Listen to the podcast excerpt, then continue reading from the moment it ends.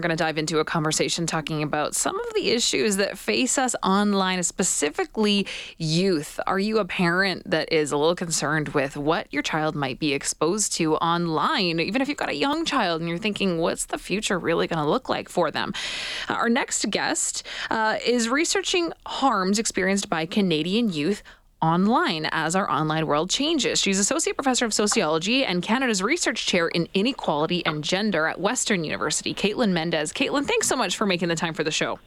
Hi, thanks for having me. So, okay, let me just clarify here. You are just at the beginning of what's going to be a five year research study. Is that right? What are you hoping to accomplish? What's the study about? That's right. So this is actually really similar to a study that I completed in the UK uh, during 2021 with British youth. So in Canada, we're going to be talking to 13 to 18 year olds across Canada just to talk to them about what's going on when they go online? What sorts of things are they experiencing? What kinds of harms are they experiencing? And how do they understand it? Where do they go for help? Do they do they think that the things that are happening to them are, are even wrong? And uh, what kind of supports do they want as they kind of navigate their way in this digital future? Okay, so a huge undertaking then, to say the least. Yeah. what are you hoping to accomplish or to, to try to parse out and discover here? There's a few things. The first thing is we actually know very little about young people's experiences. So a lot of decisions that are made about young people are actually happening without talking to young people themselves. So the first thing we want to do is talk to young people directly to find out what's going on. So that fills a really important gap. And that gap is really important to fill because if we're thinking about developing policies or curriculum or laws, we really need to make these based on evidence. So the longer term goal is to actually change policies, change laws, change the way that we're supporting young people with their use of digital technologies because the technology is not going away. It may seem scary, but I think it's really important to make sure that young people have the skills and the supports and all of the other scaffolding that they need to really be able to, you know, use digital technologies in an empowering way. Digital technologies can be a tremendous, tremendous benefit.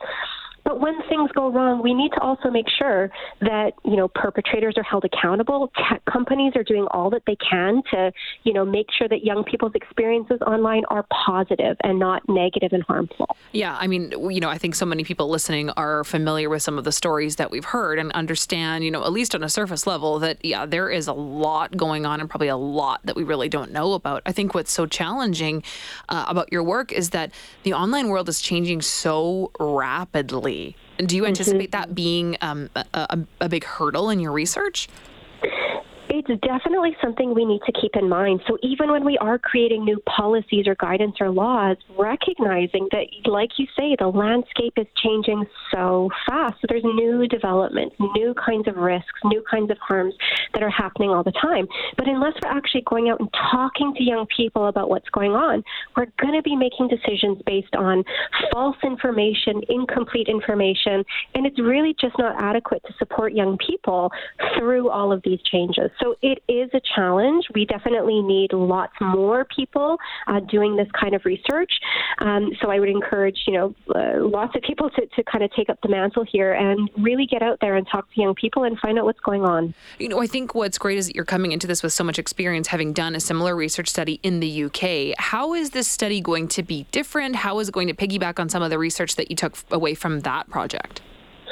Yeah, I mean, even we did that project in 2021, so I'm anticipating that things have changed since then. AI has mm-hmm. really taken off. So if we think of things like deep fakes, the metaverse, you know, these are new developments that have really emerged even since we did our research uh, in the UK. Canada is also a significantly bigger country. Um, you know, we have different languages. We have some people who live in really uh, rural areas versus, uh, you know, urban areas. This study, we're also specifically trying to talk to young people who are maybe what we call um, gender minorities, so not just boys and girls, but trans kids, non binary, two spirit, and sexual minorities as well. And then also people who are racialized, so Indigenous youth.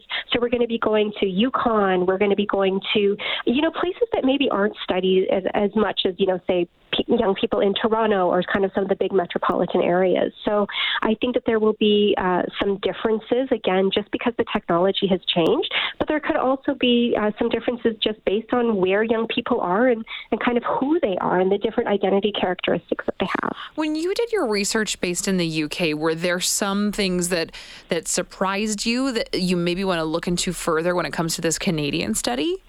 Yeah, there's a few things that come to mind. The first thing that was really shocking is how young people are not going to trusted adults in their life for help. Hmm. They are trying to deal with things on their own. And that was quite worrying because it often did lead to poor mental health out- outcomes. Young people were anxious. They didn't want to tell their parents about bad things happening because they felt as they were going to be blamed. Schools, they felt really didn't understand the context, kind of punish, uh, punish the victim.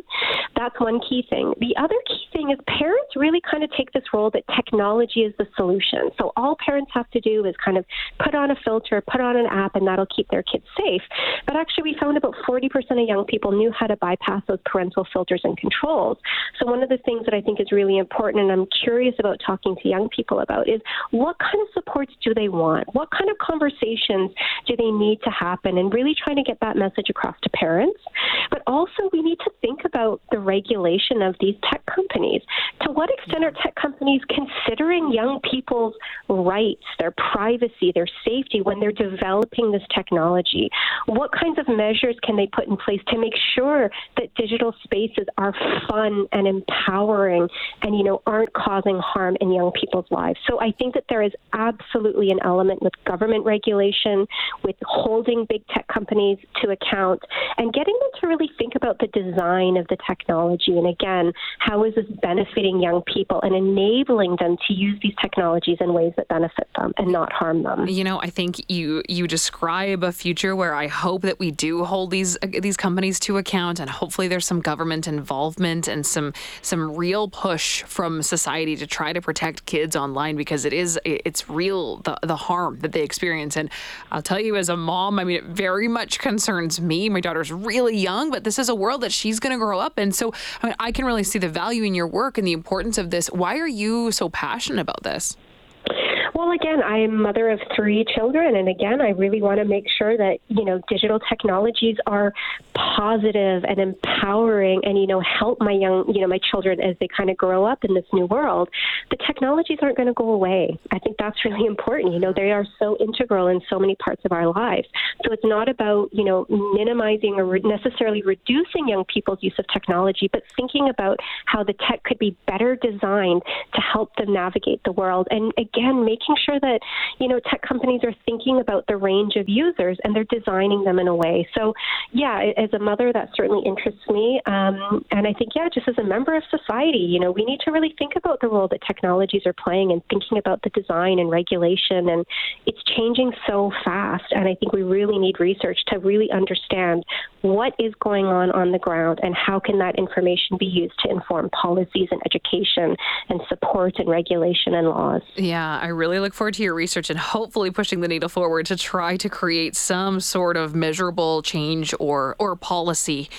Um, Kaitlynn, one last question: Is there something based on your research that parents can can enact even now?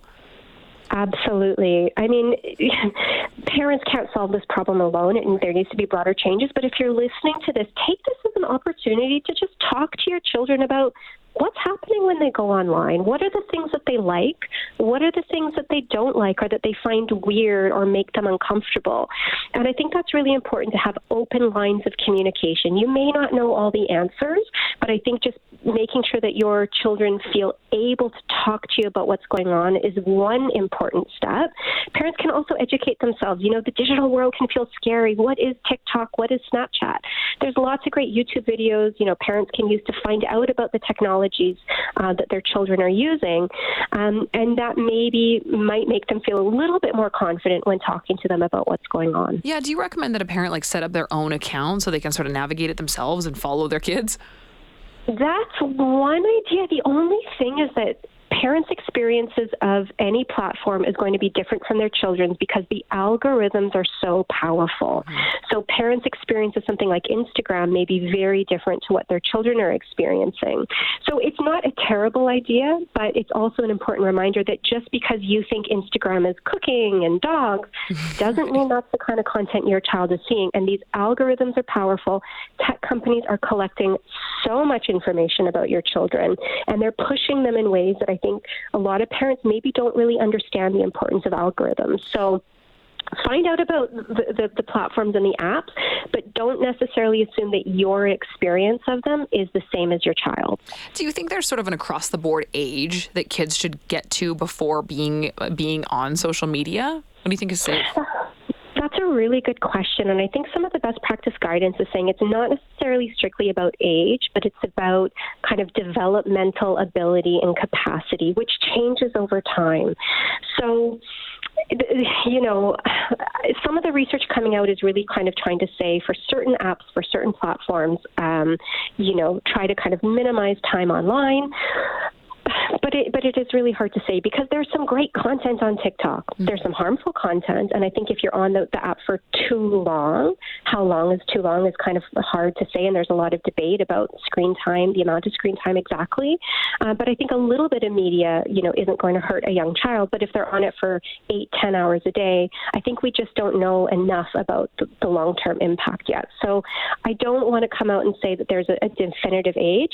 I mean, the social media companies themselves suggest 13 should be the minimum age, but we know that you know lots of younger kids are on it before then. So maybe as a parent, know your child. Does your child have uh, difficulties with impulse control? Are they finding it hard to switch off? I mean, these are important cues as well for thinking about how you're monitoring and potentially limiting their use of digital technologies, but equally not letting them go on it at all isn't necessarily what's best for the kids. Okay, Kaitlynn, I, I know that I told you that was going to be the last question, and then we just kept going. I think this research is so interesting. I can't wait to hear about your findings. And now I will let you go. Thank you so much for being on the show this afternoon. Appreciate your time. Thank you so much. Take care. You too. That's Kaitlynn Mendes, Associate Professor of Sociology and Canada's Research Chair in Inequality and Gender at Western University, taking part in, well, just launching a five year research study looking at the harms experienced by Canadian youth online.